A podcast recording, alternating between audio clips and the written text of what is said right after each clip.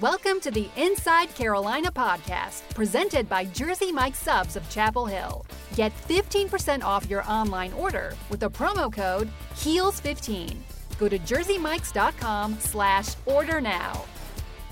I'm your host, Tommy Ashley. I'm joined by Mike Ingersoll. You're listening to the Inside Carolina radio show sponsored by Jersey Mikes of Chapel Hill. Mike, we talked about it with uh, Buck and Jason on Sunday the aftermath sort of of that Virginia Tech ball game. And I wanted to get your take as a player that's been in the locker room after some disappointing losses. Uh, how do you get over that? How does this team moving forward get over that? Of course, they had a spark. Fortin played well. Don't really know his status. Maybe by the time folks hear this podcast, will know his status, but it did not look good student section was on fire. The yeah. Kenan Stadium, for the most part, was rocking and rolling.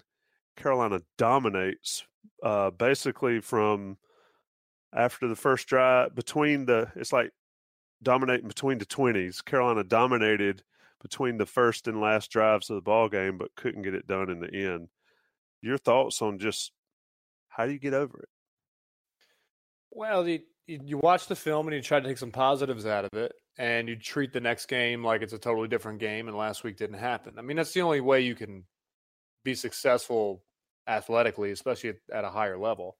Um, but it's really kind of the only way you can be successful in life. Um, I mean, you, you got to have a short memory, and that's something coaches talk about. It almost, you know, it sounds like coach speak. It almost sounds cliche, but it it really is the only way to approach a tough loss. At least the you know in in the days and the week following the tough loss is, is you have to just act like it never happened and get back in the film room and study, you know, look at the things you did well, which there were a lot of things we did well, and just clean up clean up the mistakes and hope that, you know, the, the application of that cleanup job the following weekend will end up with a better result for you. Uh, you know, we we did a lot of things very well in the game. A lot of the mistakes we had were, you know, physical errors, uh, focus errors. You know, dropping Dazz Newsome, dropping what were likely two touchdowns. Um, us being completely and totally inept in the red zone. Um, you know, at one point I thought we saw we had 590 yards of offense or something like that. And we had 19 points. So it, the and it wasn't it wasn't like we were we were not in positions to score. We just we had some boneheaded errors, um, physical mistakes, and that stuff can be cleaned up. And that's how the film should be watched.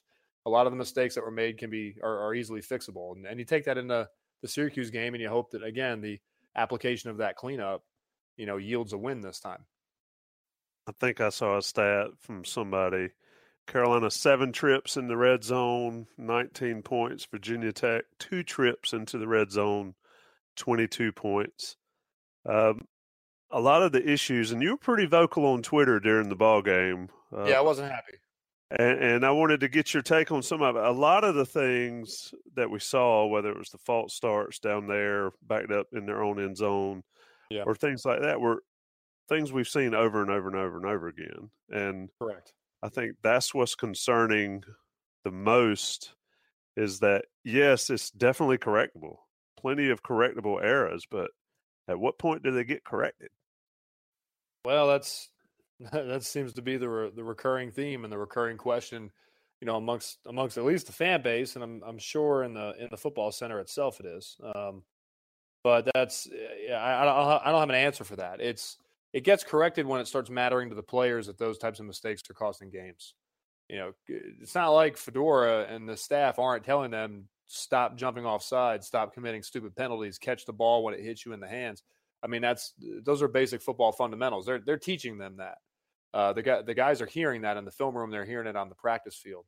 It's all a matter of when they buy into it, when they take accountability for it, and realize that you know the coaches are right, and these are the things that are actually costing us games right now, and it's on me to fix it. And that personal ownership, when that happens, that's when it's going to get corrected. I can't give you a timetable because I'm not in the I'm not in the gray matter of each one of those guys on the field. So, best I can do for you.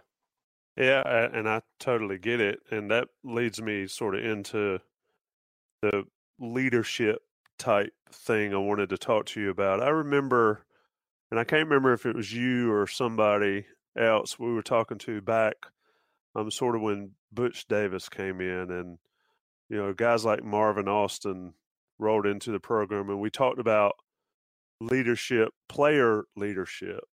Now let's fast forward to this year. Uh, we talked about it a couple weeks ago about the quarterback room that, um, and we see what's happened since. Uh, but that Chazz Surratt didn't really have a guy to to talk to that was older that had been in the fire. Um, so now you've got a, a, football team coming off a loss like that. They've had you know they're one in four, one two Syracuse and then two Virginia, two teams that have played pretty well this year. But the leadership aspect of it, how much for you would you put on the players themselves, and then how much goes to the coaches? Um, just sort of break that down. Your thoughts there. Well, the staff is established. I mean, they've been here now. What is it? Seven years. I mean, they're they're established. Their program, their teaching style, the the values and core principles that they're trying to teach to that team and to those players. That that's there. That's settled. It's it's essentially gospel at this point. Those guys have all heard it. So it's for me, from a player standpoint, it's on the players right now. It's about buying into what the coaches are telling them. I promise what in terms of the uh, in terms of the values and the core principles that that coaching staff is trying to instill in those kids, they're not telling them anything that's wrong or incorrect or that doesn't work. Um, eh, all coaching staffs have that. Uh, they have they usually, you know, a lot of times you see it hanging up in a team meeting room. You know, they have their core principles and the fundamentals of being a Carolina football player, or fundamentals of being a, you know, insert school mascot name, right? And it's on the players to ultimately buy into that and to own it themselves is what I was just talking about. Personal ownership. It comes down to it applies to both penalties, boneheaded mistakes, and it applies to owning your program generally. And how do you conduct yourself uh, outside of the realm of the X's and O's, right? How do you carry yourself on the field?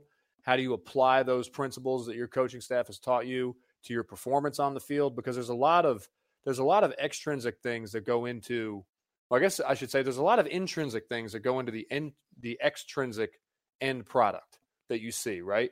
The extrinsic end product being the the the production on the film, the th- the things that are the things that are gradable and readily observable. But there's a lot of intrinsic things that go into that. It's it's how do you prepare?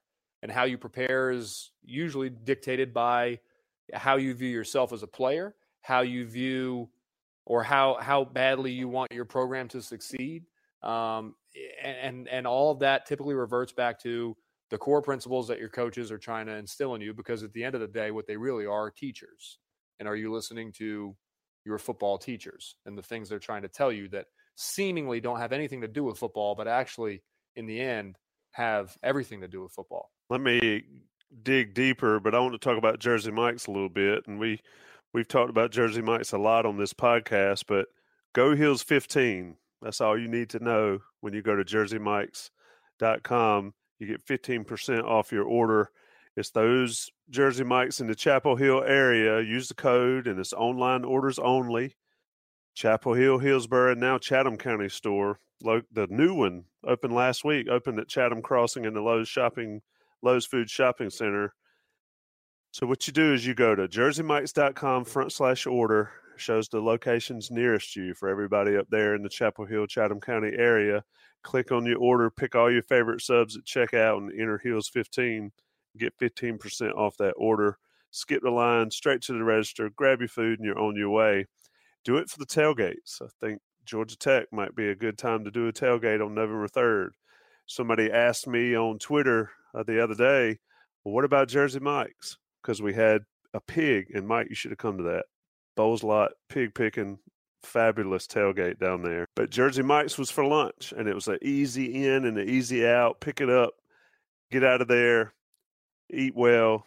JerseyMikes.com front slash order code word heels 15. Mike, looking back at the positives we saw from Virginia Tech, we talked about him a lot. Michael Carter is a flat out stud for this team. Yeah the fumble, brutal fumble there at the end, not really much he could do about that. I think he said low man wins, and he's right. The kid made a great play to put a hat on the ball, but he got a lot of yards and he got a lot of yards after contact. But the O line also opened him some lanes to get those yards. Your thoughts on Carolina's running game and what you've seen through this Virginia Tech game, and how going forward maybe that can help give this team some life on offense, depending on the quarterback situation.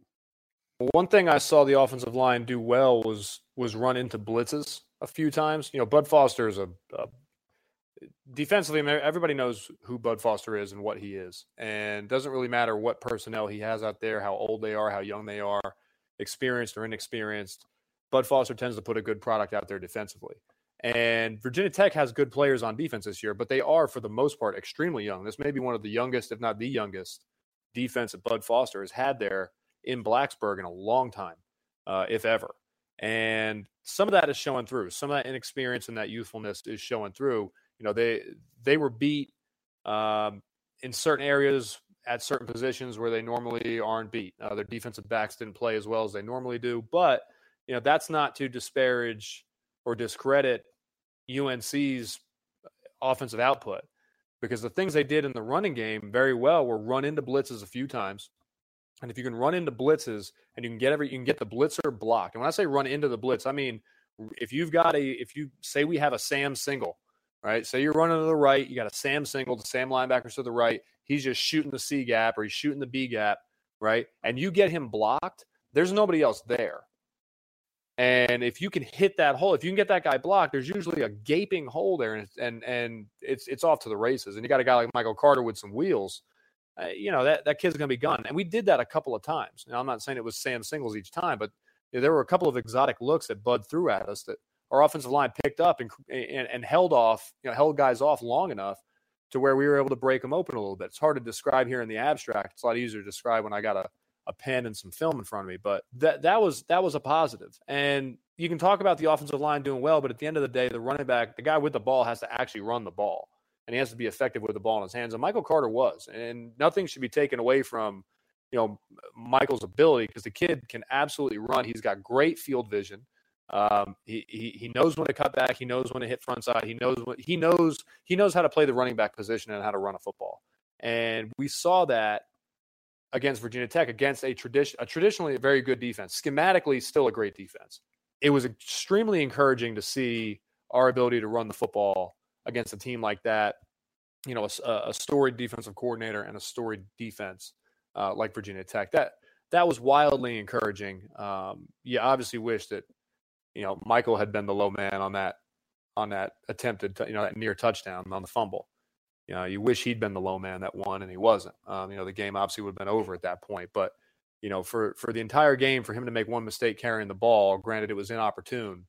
You know, I think the kid had a had had an incredible game, and the ACC thought so. The ACC voters thought so. He's voted back of the week. Yeah, I mean, he he he deserved it. So it's again, it was very very encouraging. The offensive line did some things that were extremely positive. They also made some mistakes, but I'm not going to dwell on those. Hopefully, they can apply the good things they did against Tech uh, up there in the Carrier Dome against a very good Syracuse team, and can come out with a win this week. All right, so Mike, one stat uh, or another stat from Virginia Tech that was surprising to me, and I I'd probably wager to say it hadn't happened too many times, and at least in the last couple of years, is all five North Carolina offensive line starters, at least according to the stats that Inside Carolina gets, played all the snaps. I believe it was seventy six or seventy nine snaps. That for North Carolina team especially, uh, given the past couple years injury history, that's pretty impressive. Your thoughts there? Buck Sanders says that's exactly what you want. You want that those guys to be able to push the whole game. Your thoughts as a lineman playing that many snaps, but having that much continuity at least uh, for one game. Buck's absolutely right. You do want that. It's eh, we've talked about plug and play on the offensive line before and how it just doesn't work. And you rotate guys in and it disrupts chemistry and and messes individual players up because every guy that you play next to has a different style. It's just like any you know just like any other position. Just we talked about with with Vip um, a couple you know a week or so ago. Uh, the receivers and a new quarterback and what that's like catching passes from a new quarterback. It's the same on the offensive line. You know, different players bring different things, and it's it can throw everybody off. So yeah, Buck's right. You do you do want that. Uh, and what it also shows is that there's five guys that the coaching staff has confidence in that can go out there and play every single snap. Uh, at, personally, from a on an individual level, uh, I don't know how other guys look at it, but the way I looked at it was I never wanted to come out of the game. Uh, I, my rhythm would get screwed up individually if I got pulled out of the game for a series or a couple of plays there and then had to go back in. You know, it would take a couple plays to get back in the rhythm of the game because you don't really start feeling the game out until probably the second drive, maybe the third drive. You know, you got to get about eight to 10 plays under your belt before you really start understanding the rhythm of the game, the guy you're playing against, the scheme you're playing against, what they're trying to do uh, defensively from a game plan standpoint. And you get yanked out of the game or they start, you know, substituting, making changes. Well, you know, then it starts throwing everybody off. You got to come back in. You got to get reacclimated. I mean, it's not as easy as just I was in the game, I was out for five plays, now I'm back in. Things changed in that in those five plays, and, and it's hard to it's hard to articulate without having you know for those who haven't actually experienced it. But it's pretty incredible how you know the feel of a game can change over the course of a couple of plays if you're not in there, and you know things happen very quickly uh, at at least the Division One football level. I don't I can't speak to the other levels, but um, things change quickly. So it's it's it's very important to have a, an offensive line stay together as a single unit and have only five guys lathered up and playing the entire game. Um, primarily because you need you need that continuity for that position group to perform well. Because the you know our offense right now is it's going as the offensive line goes. So it, it it's it's encouraging to see the coaching staff has um, confidence in you know five guys to keep them in there the whole time, and there's no need to rotate anymore. So, um, yeah, I mean, I think that's going to serve us well moving forward. Now, hopefully, hopefully it translates to wins, but I think it's going to. I think if we can keep that up, it's going to translate into increased offensive productivity. So I think maybe one offensive holding call, maybe the entire game on both teams. I can't remember about Virginia Tech. Of course, it was a big one uh, for North Carolina. It negated a touchdown, but your thoughts on maybe how that game was called, if if if that's the thing. Uh, it, we've said you know holding happens on every play, but I kind of like when they let guys play, unless it's blatantly obvious. But uh, it seemed like Carolina's offensive line, like you said, got into a rhythm, and but for those false starts, which are totally mental. Your thoughts there? I mean, they looked for a while there Carolina had a legitimate D1 Power Five college offense going on there, at yeah. least until uh, Fortin got hurt. But your thoughts overall? I mean, in terms of the officiating, I, I wouldn't want to be a ref. You can't imagine how difficult it is to try and see that stuff. I mean, I'm I'm a you know as a player, I would sit there and try and watch the game and see little tiny things, and and I would see stuff here or there, but really your eyes tend to drift towards where the ball is. That's where you're going to see most penalties. When you see penalties called away from the ball, it's you know it's aggravating, it's frustrating. You know if the penalty is against you or your team, but what it is indicative of is a ref that's doing his job and paying attention to the zone of the field he's supposed to have his eyes in. I thought it was officiated, I, I guess, fairly. Um, there's very few circumstances, unless Ron Cherry is the one officiating the game, there's very few there's very few circumstances that I've ever complained about refs or actually blamed refs for things that I think most games are called fairly and they do the they do the best job they possibly can. It is it's quarterback is a very tough position to play, but so is head ref, and I don't think the refs get credit uh, the credit they deserve. I mean, yeah, negating a touchdown is is a real thorn in the side. It's really aggravating and it really pisses you off as a fan, certainly as a player or as a coach. But you know, if that was the call, it was the call, and it was. I thought it. I thought it was the right call. I mean, I don't want to agree with it, but I, you know, per the per the letter of the rules, you know, I thought it was the right call. You know, the lawyer in me says, just like here in the NFL right now, you got these, you know, uh, roughing the passer issues.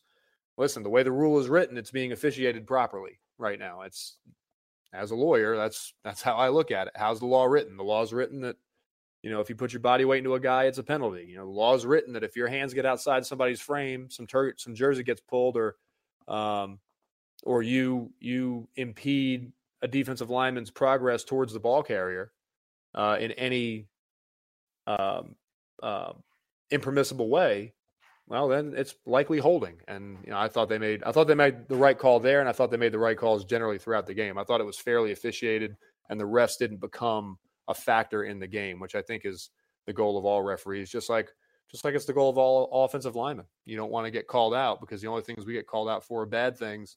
The only thing, the only time you ever notice a ref is if they do something you don't like. And I thought they called the game pretty fairly. Yeah, and that's where I was kind of going in my typical overwordy question there. I, I thought uh, it's one of the few games, in especially in ACC, where it was not a issue other than maybe that one play. But yeah, like you said, letter of the law, they call it. It reminds me of people always fussing about whatever law it is. And I'm like, don't fuss at me. Call your state legislature. They're the ones that make them. Yeah. And, well, my in uh my typical overwordy answer, I I that's what I was saying is how you just summarized it. So good job, Mike. I want to ask you a, a doozy of a question about the state of the program, but first I want to talk about heelstravel.com. It's the easiest way to book travel to big UNC away basketball games. Right now, heelstravel.com is offering a package to Chicago to see Carolina take on Kentucky. It's on December 22nd. Biggest games, or one of the biggest games of the entire college basketball season, right around the holiday time. Perfect gift for Christmas. Uh, take the family, take your friends. Uh, get there. Visit heelstravel.com now. Call 336 855 0060 to book it. The package includes nonstop airfare from RDU to Chicago, transportation to and from the airport to the hotel, two nights at the Chicago Omni, right where the basketball team is staying. It's a great chance to see the Tar Heels on a huge stage against a great opponent. Check out a great city right around Christmas time. I'm telling you, Chicago is beautiful at Christmas. Michigan Avenue, you got to see it all decorated. I'm sure it'll be a fun trip. Visit, visit heelstravel.com now or call 336 855 0060 to book. Well, tell me this as we wrap this show. Where are you as far as the state of this program? And I know that's a broad question, but uh, like I mentioned earlier on Twitter, you were pretty vocal about, yeah. um, as an alum, struggling with what you were seeing. But you know, where where are you at this point, midway of the season? Um, it's bleak at the moment. Of course, it can always change in a heartbeat, but it, it doesn't seem or feel that way. But your thoughts? A positive is that this Virginia Tech game showed us that we have the talent on the roster to win games and to execute the game plans that the coaching staff has drawn up every week. Again, we had two drop touchdowns by the same guy who, you know, and Dazz is Dazz is a great receiver. I think the kid's going to be incredible here. Um, yeah, he made a couple of mistakes. He catches those, he's off to the races. That's 14 points potentially, uh, or at least seven, depending on how you look at the flow of the game and whether you know he would have got the chance. The, he would have got the he would have got that second over the top opportunity. So that's a positive. We have the talent on the roster to be able to to win games and to be good and to do the things that you know we expect our program to do at this point. You know, you'd want your program on the uh, on the ascend. Unfortunately, it, it, there is a feeling like it's on the descent. It's on the decline, and that's one thing. I know you're you know you're you're tiptoeing around it, but I was very vocal, you know, online this this weekend, and and I and I some of it was said out of frustration and anger, but it you know I I it's how I feel. Uh, I do feel that the program now is not trending in the direction that it should be. Uh, it's not trending in an it, it it doesn't feel like the program today is better off than it was when I left it. And as an alum, you want the program to be doing better now than it was when you were there. Kind of like as a parent, you want your kids to do better than you ever did. I want the current players to be playing and winning more games and performing better than we ever did. And I don't feel like that's where we are right now. I feel like there was an apex and it was a mixed roster of, you know, recruits from two staffs. And once those recruits were gone completely and wiped from the program, uh, we started declining a little bit. I don't know what that is. I don't know if it's, I don't think it's a recruiting deficiency. I don't know that it, maybe it's a player development deficiency. I'm not sure. But what I do know is that Virginia Tech this year is not the Virginia Tech of the past. It's not, this is a point that I made. 2018 Virginia Tech is not 2001 to 2000, or we'll call them 99 to 2008 Virginia Tech. They're not, they're not 2000 they're not 2008 to 2012 Virginia Tech. Uh, they're not they're not they're not the program that they were. They're still a good program, but they're not anywhere near those those. When we think Virginia Tech football, we think Orion Martin, Tyrod Taylor, Marcus Vick, Michael Vick, Brandon Flowers. You know, we think those teams. uh, Vic Hall, Xavier Adibi. Those are the Virginia Tech teams that you think of when you think Virginia Tech. They're not there right now, but they're not too far off. But Carolina, where we closed the gap on them, it felt like there from about 2000, from around 2008 to 2015, 16, it felt like we'd closed the gap between the two programs after this weekend, it really does feel like that even though Virginia Tech didn't play that great, and even though their program is not where they want it to be, that we are still an entire program away from them now. That gap has widened, whereas it was being, it was shrinking. And that's frustrating because Virginia Tech's not Florida State and Virginia Tech's not Clemson. Um, you know, Florida State this year aside, they're not Florida State, they're not Clemson. Uh, and if we're a whole program away from Virginia Tech, who's probably the, I would say, the third the third best program right now in the ACC, you know, we're we're not doing great and something's got to change. And I am not saying that's the coaching staff. I don't, I, I actually don't advocate for a coaching staff change. I think we've got, I think we won on the recruiting trail this weekend with the atmosphere that was in the stadium, which was phenomenal, by the way. Um, I think we won over some recruits that, you know, may have been on the fence. Uh, having Kelly Bryant there was incredible. And I hope that it helped, you know, maybe sway him a little bit in the Carolina direction a coaching staff change makes all that go away. I want the staff to stay to stay put because I, I think we're going to get some talent. Uh, I think we're going to convince some talent to come here, and I want to see what the staff can do with it. Um, I also think Fedora and the staff are they're they're good people, and I think they're good football coaches, and they need an opportunity. You know, they some people will say, well, they've had seven years, they've had the opportunity. Yeah, well, they've dug themselves into a hole. I want to see if they can dig themselves out. Um, a lot of good coaches have had a lot of good coaches and a lot of good coaching staffs have had problems like that in the past, and they've been given time to work out the kinks and bring their programs back on the upswing. You know, now we might be talking 25, 30, 40 years ago, the Bobby Bowdens, Frank Beamers of the world. But those coaches were typically given a chance to drag their program out of the mud. And I'd like to see if this staff can do it, frankly. So I'm not a proponent of a coaching staff change. I think it hurts recruiting. I think it hurts player development. Um, and it certainly hurts fan morale. But you know, I don't know what the change needs to be. I think maybe some more player accountability, but frankly, in you know, in some, it feels like we are an entire program away from arguably the third best program in this conference. And that doesn't mean we're number four. That means we're a program away, and there's some other programs that are much closer to them than we are. So there's there's programs in that in that gap. I think we're a lot further down the list than I think we want to admit, and that's frustrating because there was a point where it looked like we were we were ascending towards the top. And I think we've given up too much ground there. And I don't know what the answer is to fix it, but it needs to get fixed because the alumni are not happy. And I'm saying that as an alum. Good stuff, Mike. Well said. I will leave it there. I think uh, all points you make are valid. I'm not sure our listeners or our Inside Carolina readers will all agree with you, but uh, there's points on either side. And I agree at this point. I'm not sure what uh, what to do to improve it. There needs to be some titanic shifts in a lot of ways, and I not sure just swapping out guys wholesale makes that happen. But anyway, we'll talk about it a plenty, I'm sure. Carolina and Syracuse this weekend at noon or a little afternoon, and, and then Virginia, and then Duke and NC State, and who knows what we'll be talking about uh, by the time those games are played. But Mike, I appreciate you taking time out of your busy day to join me, and I hope we'll talk again soon, man. Yeah, man. Thanks for having me. Thanks for listening to the Inside Carolina podcast, presented by Jersey Mike Subs of Chapel Hill. Get 15% off your online order with the promo code HEELS15. Go to jerseymikes.com slash order now.